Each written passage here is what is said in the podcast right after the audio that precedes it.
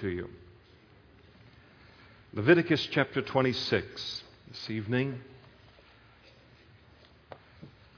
Genesis to Revelation, finishing the book of Leviticus tonight.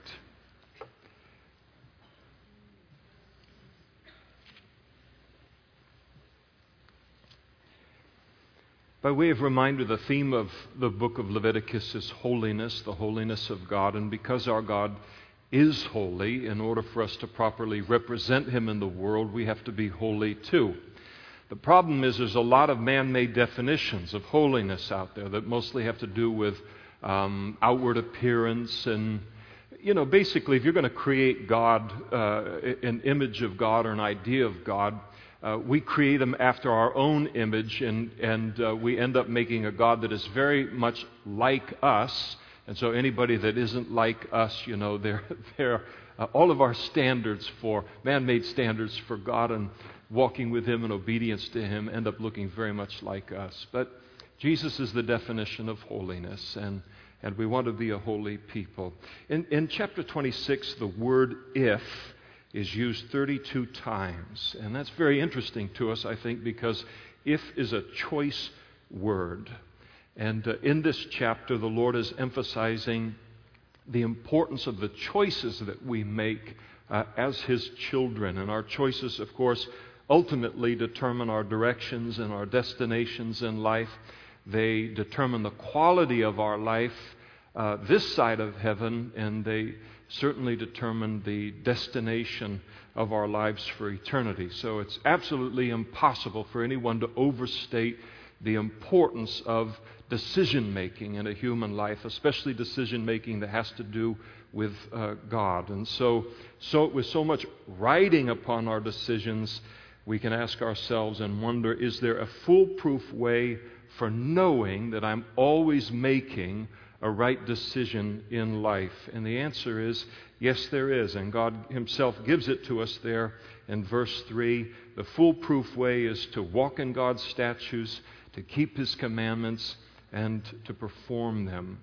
And so I need to ask myself, what does God's Word tell me to do in this situation in my life? And then do it, and it puts me in a safe and blessed place in life. There's a, a, a verse in Isaiah uh, chapter 35, verse 8, that I'm very, very fond of, for, maybe for a peculiar reason. But God describes uh, obedience to His word as putting us on a road, it puts us on a path. The Bible says that, uh, you know, um, well, this says a lot of things, doesn't it? And it just flew out of my mind. But uh, so you fill in the blank on that. But it, but it, it really does. It, the, it, it, puts us on a path. There's a way that seems right unto a man, but the end thereof is, is the way uh, of death. And so decisions put us on paths, and the decision to obey God puts us on a path that is blessed. It's called the path of holiness. And Isaiah, God spoke through Isaiah and, and put it this way A highway shall be there and a road and it shall be called the highway of holiness. And the unclean shall not pass over it, but it shall be for others. Whoever walks the road, although a fool, shall not go astray. And the reason that I like that verse, and it's such an encouragement to me, is it says that you don't have to be the sharpest knife in the drawer to enjoy the greatest life that a human being can enjoy. It doesn't have anything to do with our SAT scores or our doors that were opened up to us because of opportunities that our family present to us or a lack of those doors or anything. That a blessed life, as God defines it, is found on, a, in, on the path of simple obedience to His Word. It puts us on a safe path and it puts us on a blessed path. Now, the Lord does something equally uh, uh, wonderful here in this chapter because He not only gives his people clear instruction concerning right and wrong and, and good and bad, but he also warns them of the consequences of doing wrong. And as a result, the children of Israel would then be responsible for the choices that they made because going into their relationship with God, they knew the definitions of right and wrong, and they knew the, the blessings of obedience and the consequences of, of disobedience. And so that was something that was clear to them that uh, the importance of making good, godly decisions, and, uh, and that there are consequences uh, that follow very, very hard uh, behind the decisions that we make. And I think it's important today, given the culture that we live in, especially in terms of popular entertainment and the, and the pop culture, where almost always the culture is encouraging rebellion against God's word. And that would be bad enough. But what they almost never show is the consequences of disobedience to God's word. And that's just criminal because it gives people the idea that I can rebel against God's word and there are no consequences to it. But there are consequences to it. And God is, loves us enough as people to tell us. Uh, both of those things. Here's right and here's wrong. Here's all the blessings that are in the path of obedience, and, and then what happens if you, you disobey. And, uh, and so he lays it out, and he's because he's, he's a loving Father, and He's a clear communicator uh, to us. And so, as, as a result, as we look at chapter 26 and 27, they're really just a perfect conclusion uh, to a book that's filled with God's holy commandments and his laws. So the Lord, as he's laid out all of these laws in the book of Leviticus, he just wraps it up now and, and, answers the question of the person who might ask, well, does it really matter if we obey these commandments or not? And the Lord answers with a very, very loud and resounding yes. It matters, matters a lot whether we obey or disobey his word. With that introduction, let's get into chapter 26. He said, You shall not make idols for yourselves, either a carved image or a sacred pillar. Uh, neither a carved image nor a sacred pillar shall you rear up for yourselves, nor shall you set up an engraved stone in your land to bow down to it. So he prohibits all idolatry. Idolatry is essentially the worship of any created thing. Now, today, we, we think we live in a very sophisticated culture. And, uh, but, you know, if the Lord tarries a hundred years and the world looks like the Jetsons, they'll, uh, all my illustrations, they come from sad places. But anyway, they're all dated. I don't know any new ones, so you're going to have to forgive me. Six people understood it. This is so sad, Lord. But um, I hope they're in reruns. But you know, Astro really, it, there's a, bit, but it, you you have um, we look and say, well, we're so sophisticated, we don't fall down in front of stones and rocks and carved images, and so we don't engage in idolatry. But to worship power, to worship money, to worship a vehicle. Per- what a person worships in life is the master passion of their life. It is what, when you wake up in the morning, what do you think about? Where does your money go, your discretionary money? Where does your discretionary time go? My time. That's how we identify who, you know, who is the real practical God in our lives. And so it's the worship of any created thing having the, the supreme uh, master passion of our life. So it's the worship of any created thing. The only one that isn't created is the Lord.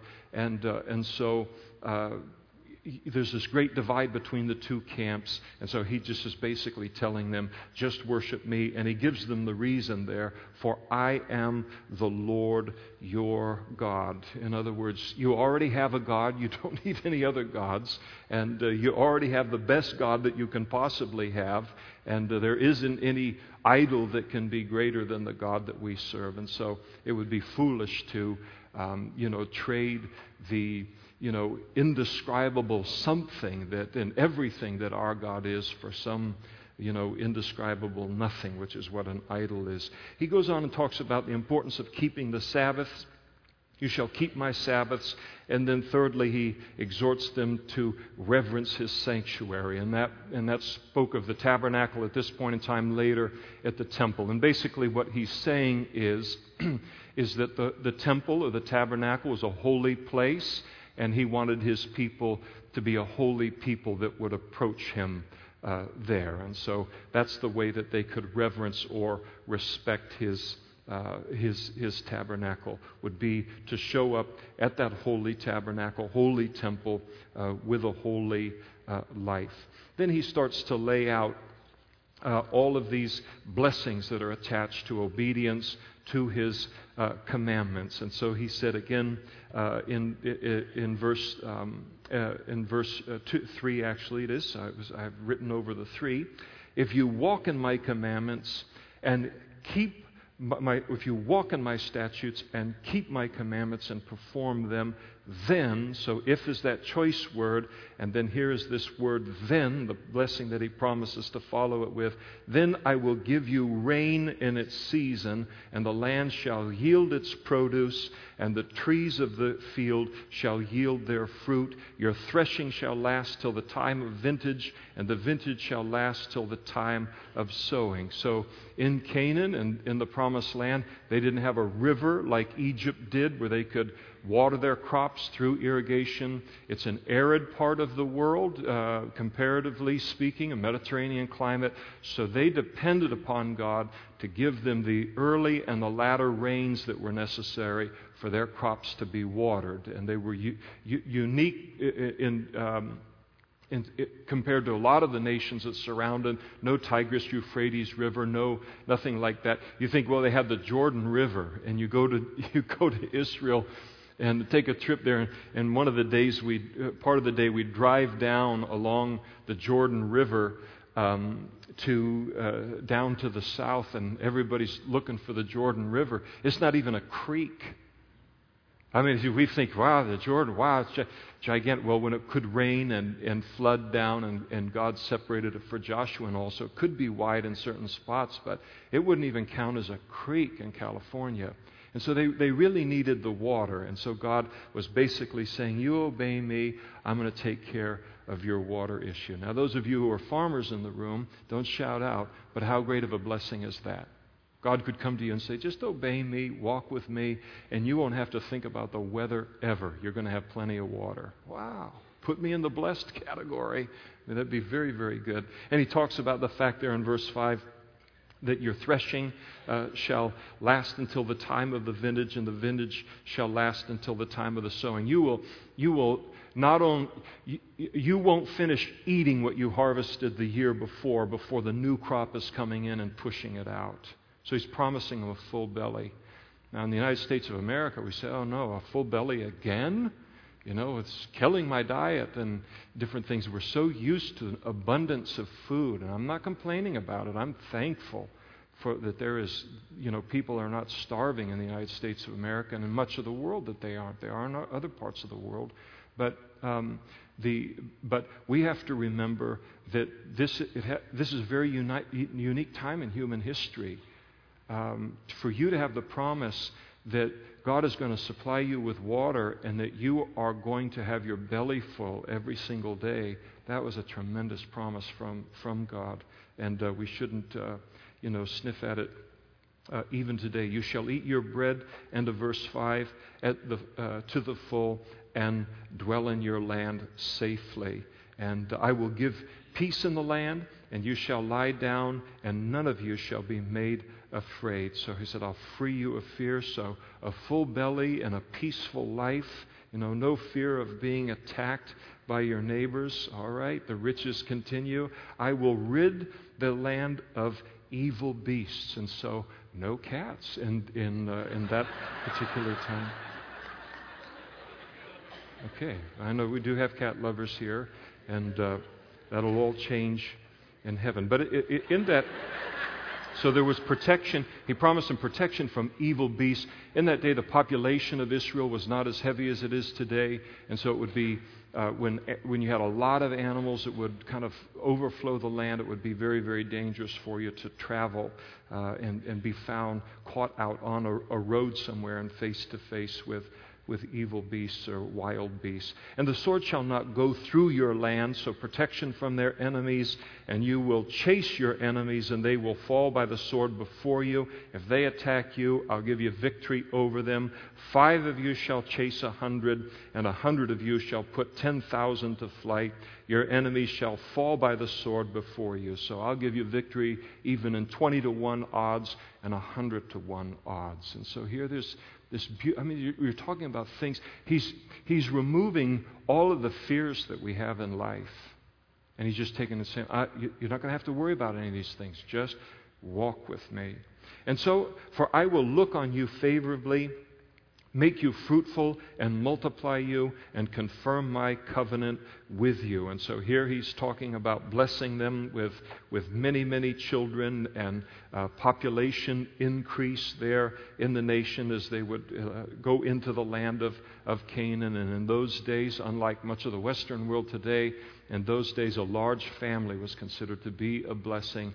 They were your security, and they were considered to be a gift from the Lord. And that should be our attitude toward, uh, toward children. And, uh, uh, and so God considered that to be a blessing, to bless with, with many children. And you shall eat the old harvest and clear out the old because of the new. You won't even be able to eat everything that came, you know, the year before, before you got to clear it out and, and uh, get it, rid of it before the new one is coming, uh, uh, uh comes in. Again, more than enough food. I will set my tabernacle among you, and my soul shall not abhor you. I will walk among you and be your God, and you shall be my people. So, the promise of his presence, which is the greatest promise uh, of all. And so he says, I'll, I'll be, I'll be strong. My presence will be strong uh, with you and in your midst. I am the Lord your God who brought you out of the land of Egypt, that you should not be their slaves. I have broken the bands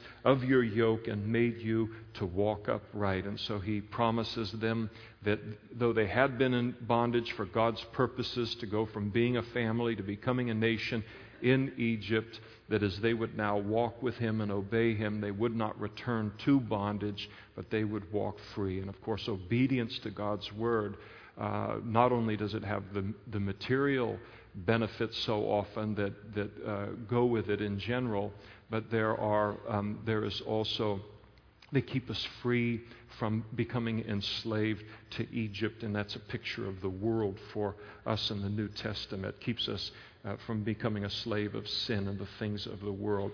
Then in verse 14, having laid out all of those blessings, he then uh, goes on and, and talks about what it is that the blessings that, or the, the cursings that would come into their life if they chose to disobey him. But if you do not obey me and do not observe all these commandments, and if you despise my statutes, or if your soul abhors my judgment, so that you do not perform all my commandments, but break my covenant, I also will do this to you. So, as faithful as he said he would be to bless them for obedience, he is saying, I am a faithful God. I will be just as faithful to chasten and, and, discipline and judge you if you choose to deliberately disobey my word, which the children of Israel would do um, uh, continually as a nation uh, in the Old Testament, despite uh, the, the warnings. So he goes through now and starts to describe some of the consequences. I will even appoint terror over you. He said, if you start to disobey me, you, you, then there's going to be a terror that comes upon you. Do you realize and I think this is important. Disobedience to God's word, and, um, and I think we have to be careful here. To, this is the old covenant. He's talking to the nation of, of Israel. It has applications to us in terms of principle, and the principle that carries even into the New Testament that it is uh, the life that obeys God is, is a blessed life, and the, the life that disobeys God is a life that comes under His judgment and under His his curse, even as a child of God, under his uh, discipline. But in the New Testament, here he talks about a lot of material kind of things. In the New Testament, there isn't the guarantee that if we are faithful and obedient to God, that um, our life won't be taken or that we'll never be sick or that we'll uh, never have a shortage of food at the end of the month or something like that. So it's, it's a little bit a little bit different on, on things. But our, our promises are greater and they're richer, but God chooses to work in a way that's a little more multifaceted in the New Testament because He can allow certain things in to develop uh, godly character within, within our lives. But in general, as we look at the Bible, uh, obedience leads to blessing, and disobedience leads uh, to the opposite of that. But he talks here about uh, the disobedient. The first thing, he doesn't talk about the fact that there's not going to be rain and you're going to starve to death. The first great consequence of disobedience that he speaks of here is that a terror will fall on your life. You're going to live a life of fear and, and, and, and uh, terror. That's the mental price of, of disobedience. Way beyond dollars and cents and these things. I lose the confidence that comes with knowing I'm right with God. And, the, and, the, and then a fear creeps into my life and a terror creeps into my life because I know that my life isn't being protected by an obedient life as, as, as it should be. The Bible says, I was just reading it either this morning or, or uh, yesterday as I was in the book of Isaiah, but it talks about there is no peace for the wicked. And there isn't any peace uh, for the wicked. And there's no peace for the disobedient uh, either to, to God's word. Sometimes it looks like on the outward, wow, they're getting away with murder and they're getting away with this, and, and it looks like there's no consequences. But we don't see what's going on way down inside of a person's life. And God makes sure, certainly for the child of God, that they are not going to enjoy a life of disobedience. And the first thing that comes is, is a terror over us. He said, spoke about wasting disease and fever shall consume the eyes and cause sorrow of heart. There are physical uh, consequences, there are physical diseases that come with disobeying God's word and that per- obedience protects us from. And you shall sow your seed in vain, for your enemies shall eat it. And so God said, You're going to work hard in your fields, do all of that labor and all, but that your enemies are going to come in at the harvest time. They're going to steal it all uh, from you. And we think about Gideon in the Old Testament, as the Midianites would come in every time at the harvest time and they would just strip away all of the, the grain that it, the children of Israel had worked uh, for and uh, then take it back to Midian. And it was because of Israel's disobedience at that time. He said um, in verse 17, I will set my face against you, and you shall be defeated by your enemies. Those who hate you shall rule over you. So instead of a life of victory, they would have a life of defeat. Now, there's only one thing worse than being conquered by my enemies, and that is being conquered by an enemy that isn't um, not only uh, isn't indifferent toward me or have a mild dislike for me, but to be conquered by those who hate me.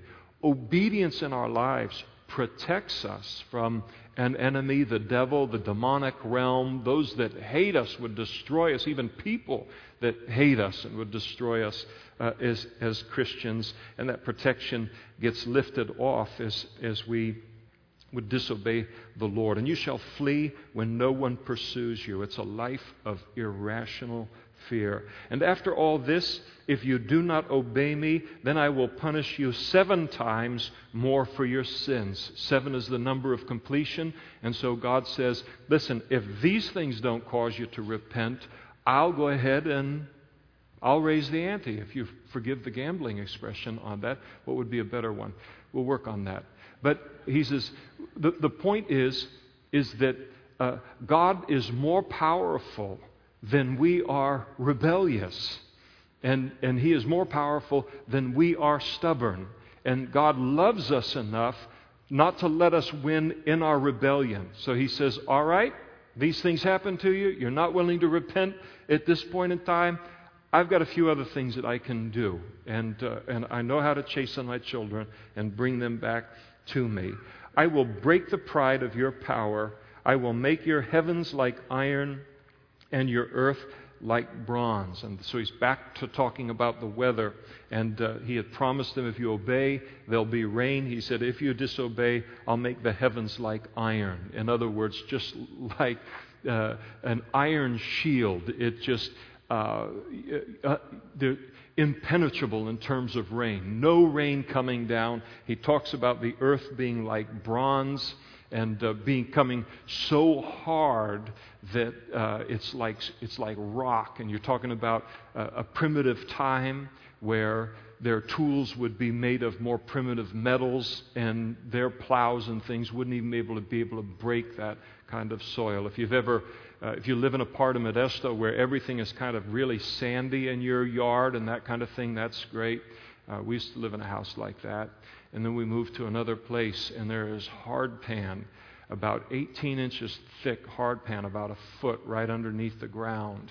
And uh, so I thought I was just going to go out and put a few plants in and be done, you know, blah, blah, blah, like this, like I lived at the old place and just put it in and they grow. And, and then I just take the compliments for being this fabulous. No, I didn't do that quite like, wasn't that good of a yard.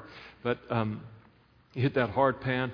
All right, break out the digger, you know, auger thing and break through in, in order. So the ground can get very, very uh, hard. And God said, All right, you want to play hardball on this? I'll stop the rain. Now, he talks about doing that as a way of breaking their pride.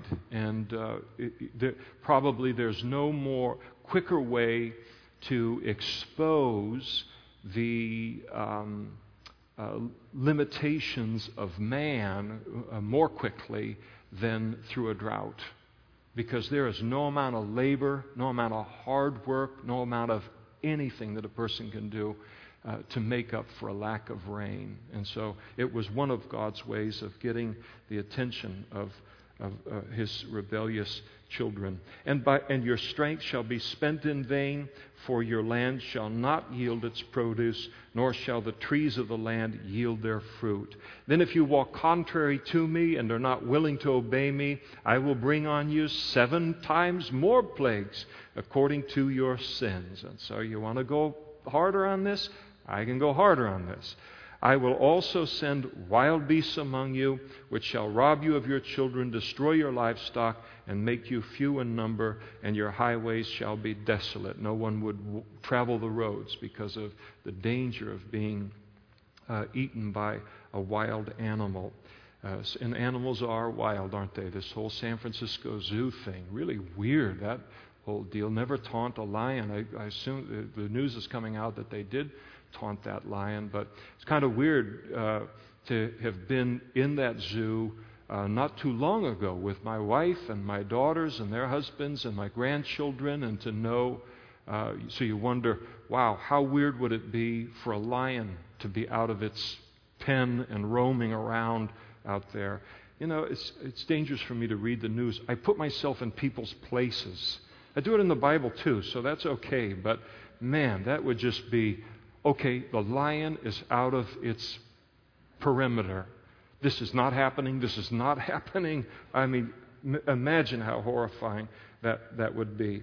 And if by these things you are not reformed by me, but you continue to walk contrary to me, then I also will walk contrary to you, and I will punish you yet seven times for your sins. You think you're, you think you're going to out stubborn me on this. It's just not going to happen. And praise the Lord for that.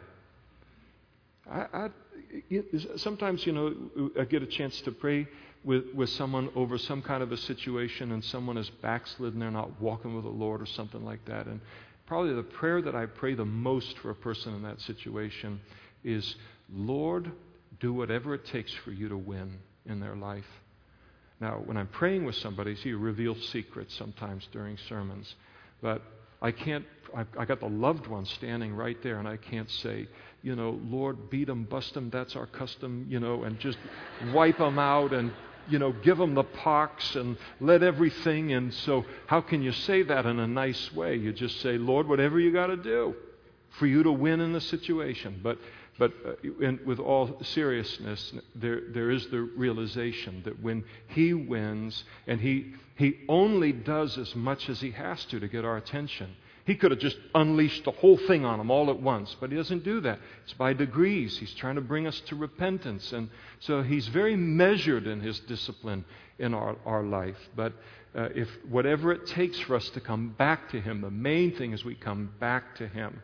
And uh, so the Lord says, I can keep raising the level of these things, and uh, I have the ability and the love to do it. And I will bring a sword against you that you will that will execute the vengeance of the covenant when you are gathered together within your cities. I will send pestilence among you, and you will be delivered into the hand of the enemy. And so uh, they, the children of Israel are later going to rebel against God.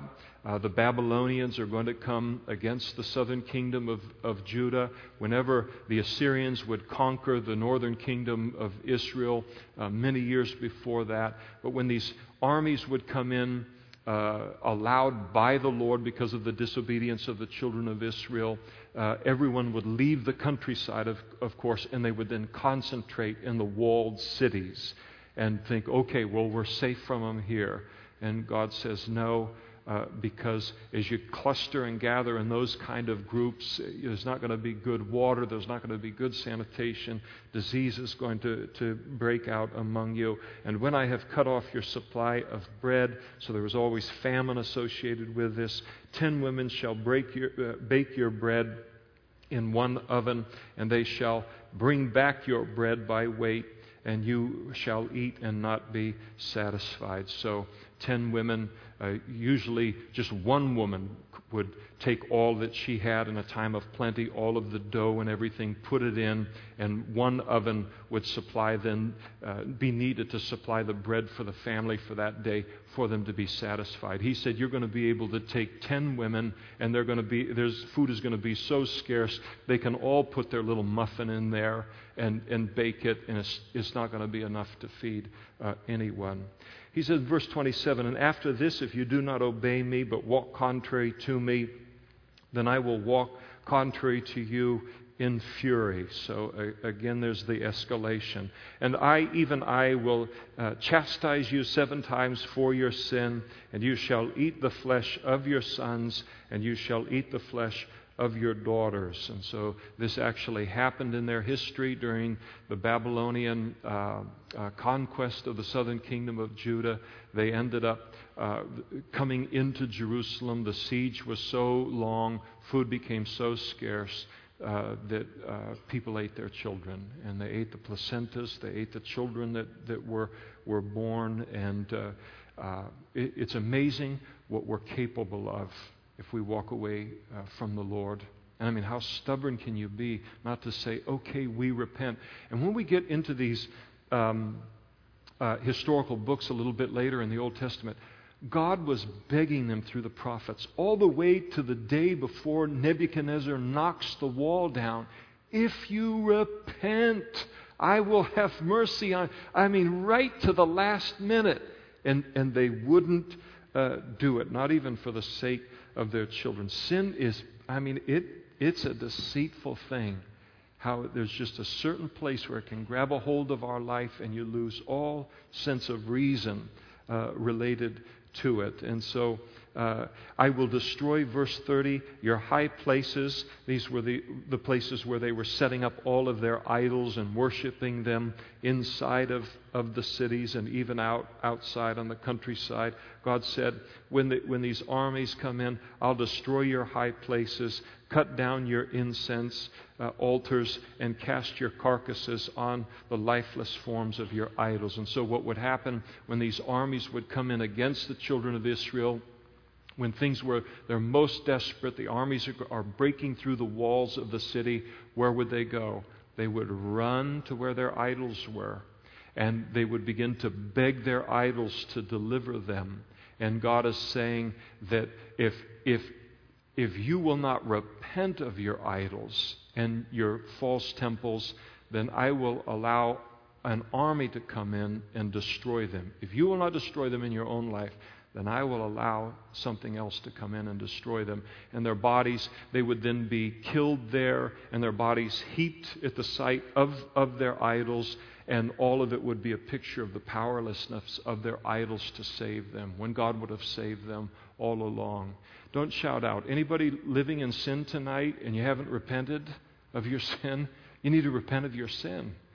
And uh, it, it, this is serious business. Uh, to, to be a child of God, to proclaim and represent myself as a child of God, and, and not to repent and to walk close with God, it's a, it's a danger to our own lives, it's a danger to our families, it's a danger in all directions. And my soul, he said, shall abhor you. And I will lay your cities waste and bring your sanctuaries to desolation, and I will not smell uh, the fragrance of your sweet aromas. I will bring the land to desolation, and your enemies who dwell in it shall be astonished at it.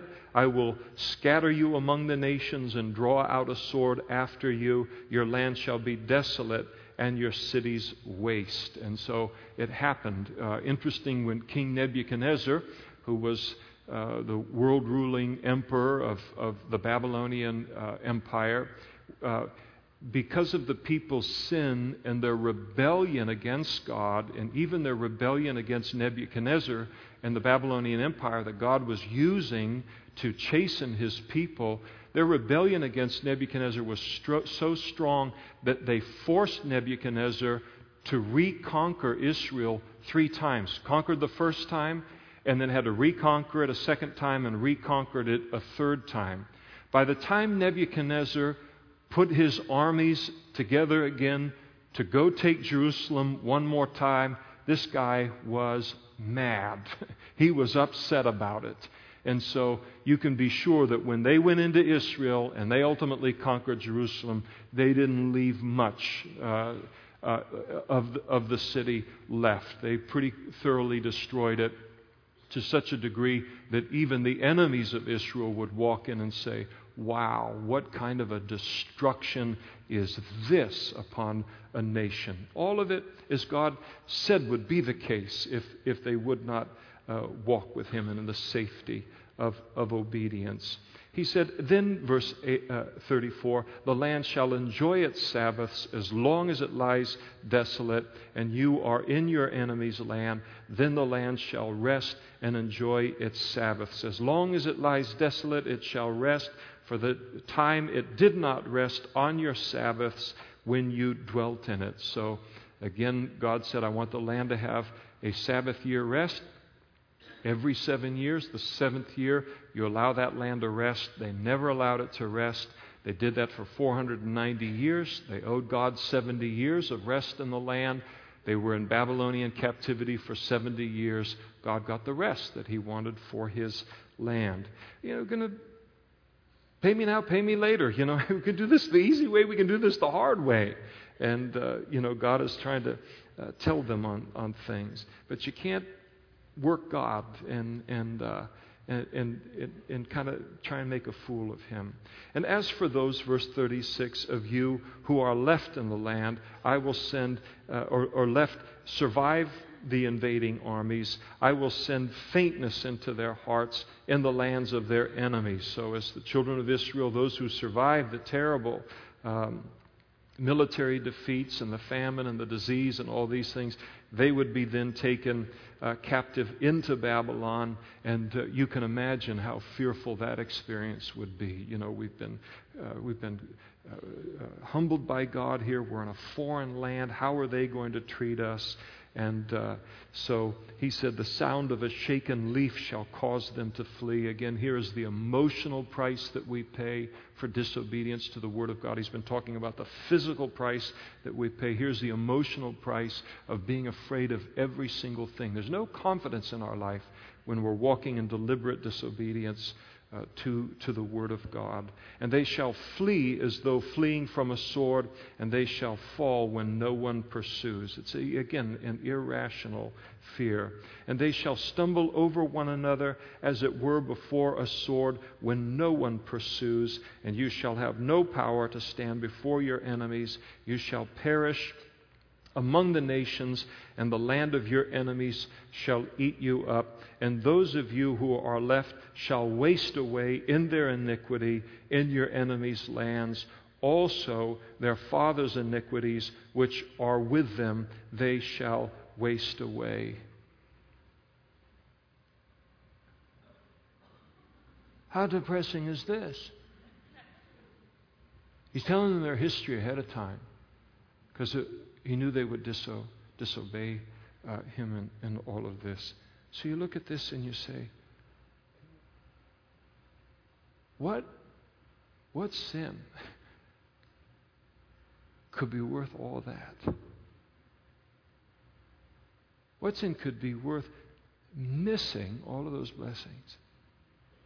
And then what sin could be so wonderful to us that we would not repent of it even under the weight of that kind of judgment and chastisement. And, and so he, he, he, he's, he's, he's warning them here uh, of this. This is the way that it is. You can't fight against God and win. And he's emphasizing the importance of our choices in life. Because they land, they put us on a path. On a path that puts us in some kind of a relationship with God, either an obedient relationship with Him or a disobedient relationship to Him. Well, I'm so glad that the chapter doesn't end with verse 39, but there's a but in verse 40. And the, the buts of the Bible are very, very wonderful. Uh, Romaine, who used to be a, uh, is going to be with the Lord now, Pastor Romaine, ministered with Pastor Chuck Smith so many years down in Southern California, Calvary Costa Mesa. And um, uh, he used to say, uh, when people would come in for counseling, he would listen to them and listen and listen to their problem and their situation. And then he would listen for a particular word, and the word that he would listen for was the word but. well, you know, yeah, I don't love my wife the way that I, Christ loves the church, and, you know, and I don't really, and I this and, and, and then but, and then he's got his word. And what the word but means in a conversation like that is forget everything I've just said and now we're dealing with the real issue. Well, that, can, that but can be a negative thing, can also be a positive thing. And, and so when we find ourselves on the wrong side of God in a life of disobedience, that word but, that's a hope word. That infuses hope in, into, uh, in, into our situation, that there is the opportunity to get off of that path. But if despite all of this, despite all of the rebellion, despite all of the disobedience and all of these things. But if, and if is a hope word also, they confess their iniquity and the iniquity of their fathers with their unfaithfulness, in which they were unfaithful to me, and that they have walked also walked contrary to me, and that I also have walked contrary to them and have brought them into the land of their enemies, if their uncircumcised hearts are humbled and they accept their guilt. In other words, if a person, God says, if they come to me with no excuses, no blame shifting, it wasn't everybody else's fault, a person comes and says, I am in the bondage that I am in, I am have the life surrounding me that I am living right now because of my own decisions and my own rebellion against God. God says, when a person comes to me in, in that, that kind of, of way, taking responsibility for their life and their decisions, notice that first word of verse 42 then. Now that's a hope word also. Then I will remember my covenant with Jacob and my covenant with Isaac and my covenant with Abraham, I will remember. I will remember the land. The Bible says that if we confess our sins, 1 John 1 9, if we confess our sins, God is faithful and just to forgive us of our sins and to cleanse us from all unrighteousness. Things can change in an instant with, as an act of our will, of repenting, and repenting is a wonderful thing, by the way, when a person is in sin, to repent, to have a change of mind about the direction that I'm going in life that produces a, a practical change of direction in, in my life. That's repentance, and God will forgive us of our sins. Now, he talks here about uh, for the children of Israel, if they would repent, God said, I will remember the covenant I made with the patriarchs, with Abraham, Isaac, and Jacob. I will remember the land. God promised the land to Abraham, Isaac, and Jacob in the most one sided covenant to be found in the whole Old Testament. There's only one more one sided covenant in all of the Bible, and that is the covenant that we have with God, salvation based upon the blood of Jesus. It is completely based upon what He has done for us, and there's nothing we can add to that salvation. But the most one sided covenant or agreement or contract kind of with God in the Old Testament was the one that God made with Abraham, and that is I will give you this land. It wasn't, I will give you this land if and, and uh, maybe and only if you and all. He gave the land to, to them. And the covenant was based upon God alone and not their obedience and their disobedience. There would be consequences for their sin, but He would would not back away from that promise because that was based solely on God. The land also shall be left empty by them, verse 43, and will enjoy its Sabbaths while it lies desolate without them. They will accept their guilt because they despised my judgments and because their soul abhorred my statutes. And so God says, I'm not going to give up on my people. I've promised the land to them, to the Jews, and they're going to, they're going to pay. Uh, they're, they're going to pay a terrible price for their rebellion. Even after they receive my forgiveness, they're going to have to work through the consequences of their sin. But they, God is saying concerning the children of Israel here, they don't cease to be my people. And my promise in terms of the land being given to them, that doesn't change. In the same way, as we're born again and, uh, and, and all, if a person uh, being born again then begins to live a life of disobedience to God, God comes in and chastens them for that, and they re- confess their sin, they repent. That person may have to deal with the consequences of their sin for a while, but they're restored to relationship with God because the covenant with God, the personal relationship that I have with God, isn't based on, on uh, my doing, it's based upon my faith in Jesus Christ. And I don't want to get any further into that uh, right now. But then you weren't asking me to, so you'll excuse the conversations in my head or the guilt complex, whatever it is. Yet for all that, verse 44, yet for all that, all that disobedience, all that, that, that, that, that. So how, how does God view uh, my sinful history when I turn back to Him? All that.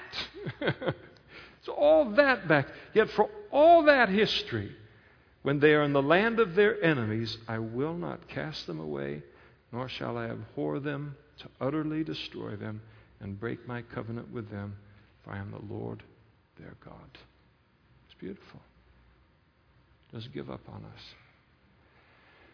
There's a doctrine in the body of Christ today and I, I don't understand it, but it is, it is the predominant doctrine concerning Israel, and it's called replacement theology. The idea that God no longer has a plan for the children of Israel or the nation of Israel, but that when you read the Bible, every, all of the promises that are made to Israel, those are now transferred over to the church. And so they confuse the church and the nation of Israel in their theology. But when you read the Bible, the Bible is, is, is God looks at the end times of the last days. He sees Israel, the nation of Israel, as its own uh, self identifying thing, and the church as its own uh, specific thing, and they're not confused issues. The Great Tribulation is called the, the time of Jacob's trouble. Jacob is the father of the 12 tribes of Israel. And, and so God is still, still has a plan for the nation of Israel. Jews must be saved the same way Gentiles are. But God still is going to work in that nation to open their eyes up to the fact that Jesus was and is their Messiah. And, and so people look and they say, God's done with the nation of Israel. You've got to read the book of Romans. He's, God hasn't cast his people away. And uh, so, verse 44, very important verse to realize that God is not done with the nation of Israel. Don't confuse the church and the nation of, of Israel. He still has work to do in and through both.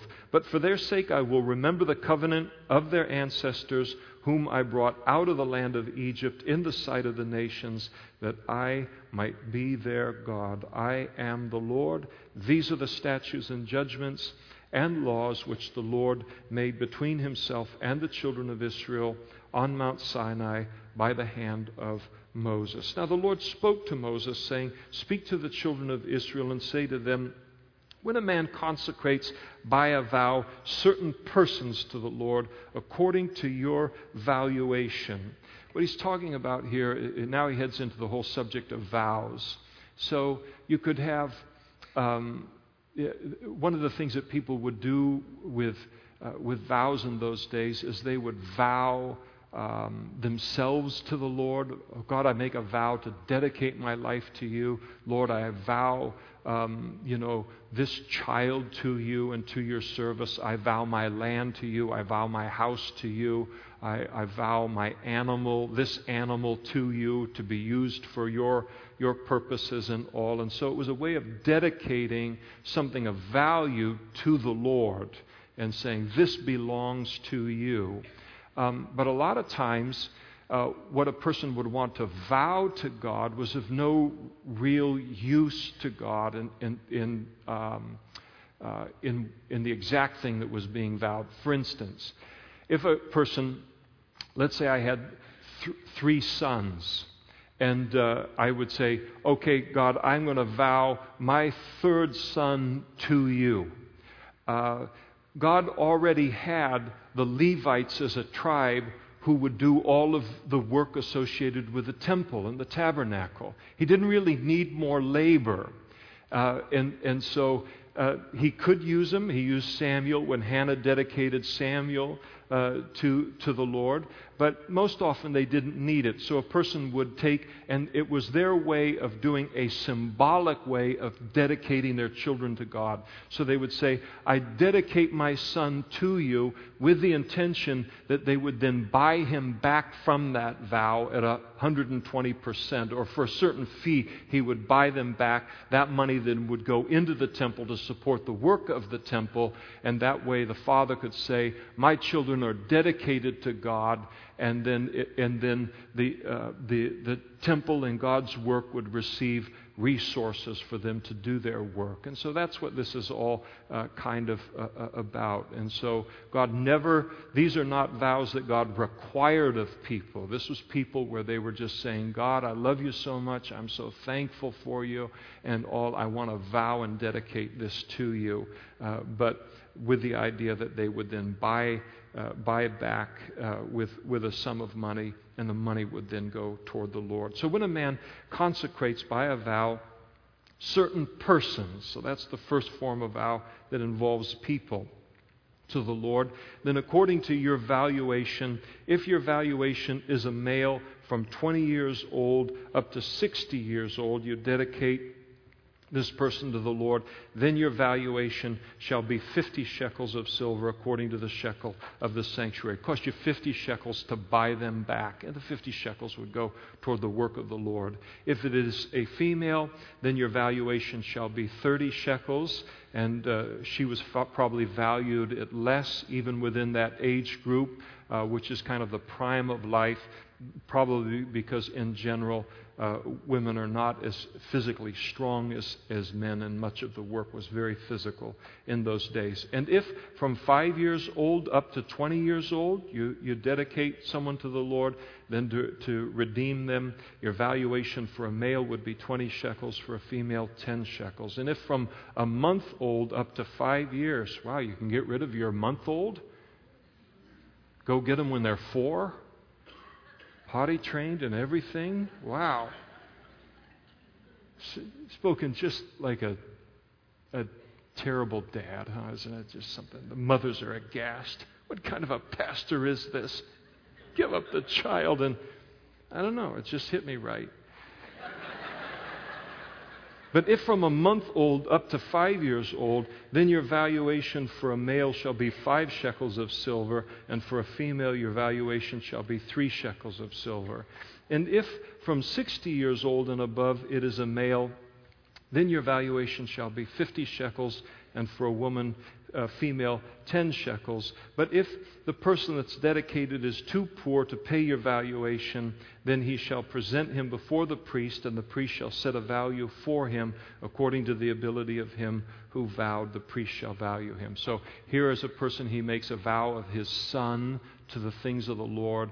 He's right, his heart is right in it, but he doesn't have 50 shekels uh, to pay to redeem, then the Lord could look, the, the priest could look at the specifics of that situation, not to deny anyone the, the privilege of vowing and, and, and dedicating things to the Lord and loved ones to the Lord. then a, a value would be placed on them so no one would kind of be economically uh, put out of this kind of thing. If it's an animal that men, that men may bring as an offering to the Lord, all that anyone gives to the Lord shall be holy. He shall not substitute it or exchange it, good for bad or bad for good. And if he at all exchanges animal for animal, then both it and the one exchanged for it shall be uh, holy. And so, uh, clean animals, firstborn of the clean animals, that belonged to God outright. So you couldn't say, God, I'm going to vow this, give this to you as a vow, and knock out my required offering and do a, a volunteer offering at the same time. Uh, the, a clean animal, that was, was God's, and, and you, you couldn't, uh, was no negotiation on that. But if you had a, an unclean animal, so let's say here's a guy over here, he doesn't raise sheep, he raises mules. But he's a Jewish man and he wants to, uh, he doesn't have any sheep to offer to the Lord in terms of this kind of a vow. He wants to offer a donkey to the Lord, but a donkey's no good for sacrifice. So he would offer the donkey and then he would pay a, a price to receive that donkey back. And again, uh, he would be saying, Thank you to the Lord for blessing me with all of these animals. And then money would still go to the work of the Lord. If it's an unclean animal which they do not offer as a sacrifice to the Lord, then he shall present the animal before the Lord, and the priest shall set a value for it, whether it's good or bad. As you, the priest, value it, so it shall be. But if he wants at all to redeem it, he must add one fifth to your valuation. So if you wanted to redeem your unclean animal back, the priest would determine the value of it plus 20% in order to redeem it back. And if a man dedicates his house to be holy to the Lord, Lord, I want my house to be yours and dedicated to you with the idea of redeeming it back, uh, then the priest shall set a value for it, whether it is good or bad. As the priest values it, so it shall stand. And he, if he who dedicated it wants to redeem his house back, then he must add one fifth of the money to the valuation of it, and it shall be his. So for one, 120%, he could redeem it back. If a man dedicates to the Lord part of a field for his possession, then your valuation shall be according to the seed for it. A homer of barley seed shall be valued at 50 shekels of silver. If he dedicates his field from the year of Jubilee according to your valuation, it shall stand.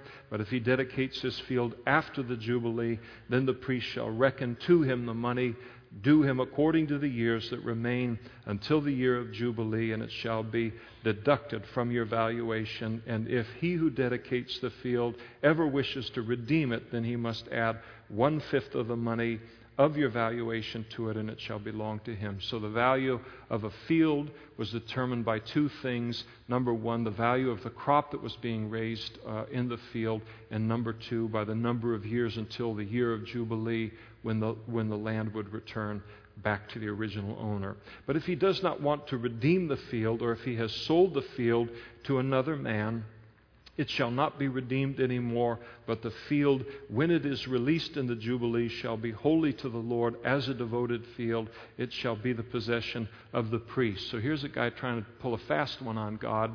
He says, God, you know, I've, re- I've off- given this field to God, I, I dedicate it to God, and then over here on the side, he sells it to somebody else. And God says, All right, if you're going to do that kind of thing, when the year of Jubilee comes around, it doesn't go back to you. It belongs to me. You can't cheat God.